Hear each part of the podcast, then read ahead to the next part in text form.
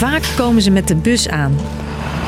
In Ter Apel, Zuidoost-Groningen, moeten asielzoekers zich melden.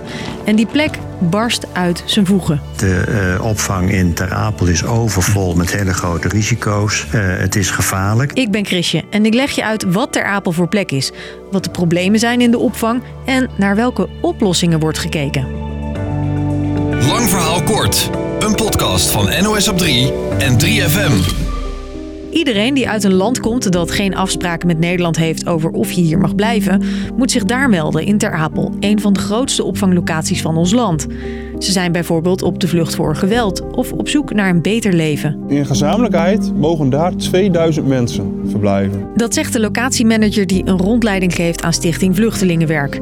Ter Apel is volgens hem eigenlijk een groot dorp met woningen, sportplaatsen en... Een basisschool op locatie. En dat is voornamelijk voor de kinderen die hier op eh, de procesopvanglocatie zitten... die dus lange verblijven hebben. Asielzoekers beginnen bij het aanmeldcentrum... waar ze een plek krijgen in een grote tent vol stapelbedden. Dicht op elkaar en vaak zonder privacy. Volgens de regels schuif je binnen een week door naar een gedeelde kamer. In Ter Apel of bij een AZC ergens anders in Nederland. Dus met acht mensen bent, dan heb je twee van deze kleine koelkastjes, vier pitjes. Ja, meestal iedereen krijgt een kastje. Daar wacht je af of je in Nederland mag blijven. En als dat mag, blijf je hier wonen totdat je een eigen woning hebt. En dat kan lang duren. Als die doorstroming stopt, komt het aanmeldcentrum al snel in de problemen.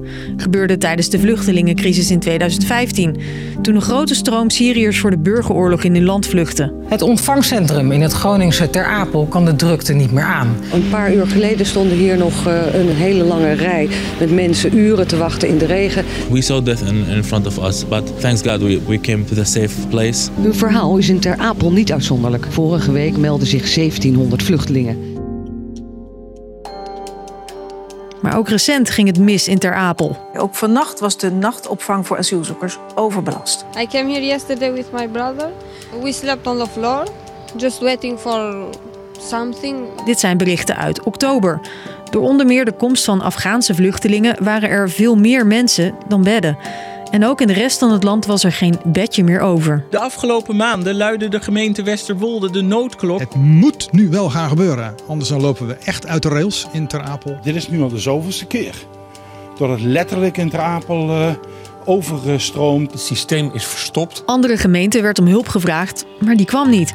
Pas toen de staatssecretaris de druk enorm opvoerde, gingen ze overstag. Inmiddels is een aantal van die extra opvangplekken gesloten. En raken de opvangtenten in Ter Apel weer vol, zegt de directeur van de landelijke opvangorganisatie. Sterker nog, het loopt over. Uh, we zitten op uh, uh, daar ongeveer 500 mensen in de nachtopvang.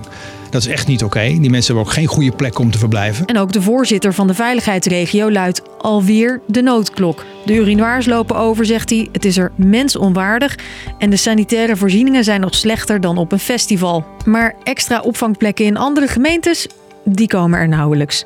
Terwijl ze aan Oekraïense vluchtelingen massaal plekken aanbieden, zegt hij. Met andere woorden, de plekken zijn er wel, maar uh, men stelt ze selectief uh, beschikbaar. De oplossing op de korte termijn? Meer tijdelijke plekken voor statushouders. Mensen die mogen blijven en wachten op een woning. Maar hoe? Want je hoorde al, gemeentes zitten daar niet zo op te wachten. Langzaamaan komt er wel hulp voor de overvolle aanmeldopvang. In een voormalig casino in Utrecht bijvoorbeeld. Daar kunnen de komende weken 200 asielzoekers uit Ter Apel terecht. Maar dat gaat om tijdelijke plekken. Terwijl sommige politici zeggen. Iets langer termijn, maar ook, ook kijkt of je naar het tweede of een derde of misschien zelfs een vierde aanmeldcentrum kan gaan. Maar nu komt alles en iedereen die komt naar Ter Apel. En volgens ja. mij is dat ten dele ook gewoon een politieke keus. Als er meer aanmeldcentra zijn, hoeft niet iedere asielzoeker eerst naar Ter Apel. Maar voor meer aanmeldcentra is geld nodig. En ook hier geschikte locaties.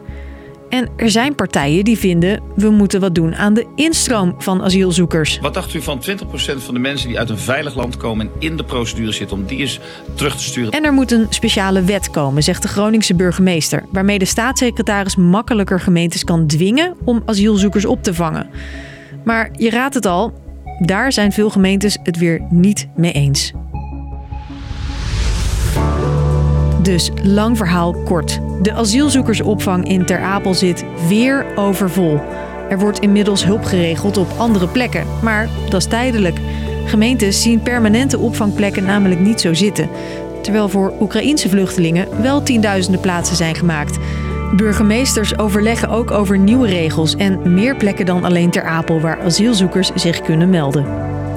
Dat was hem weer. Morgen vind je rond 5 weer een nieuwe aflevering in je favoriete podcast app. Doeg!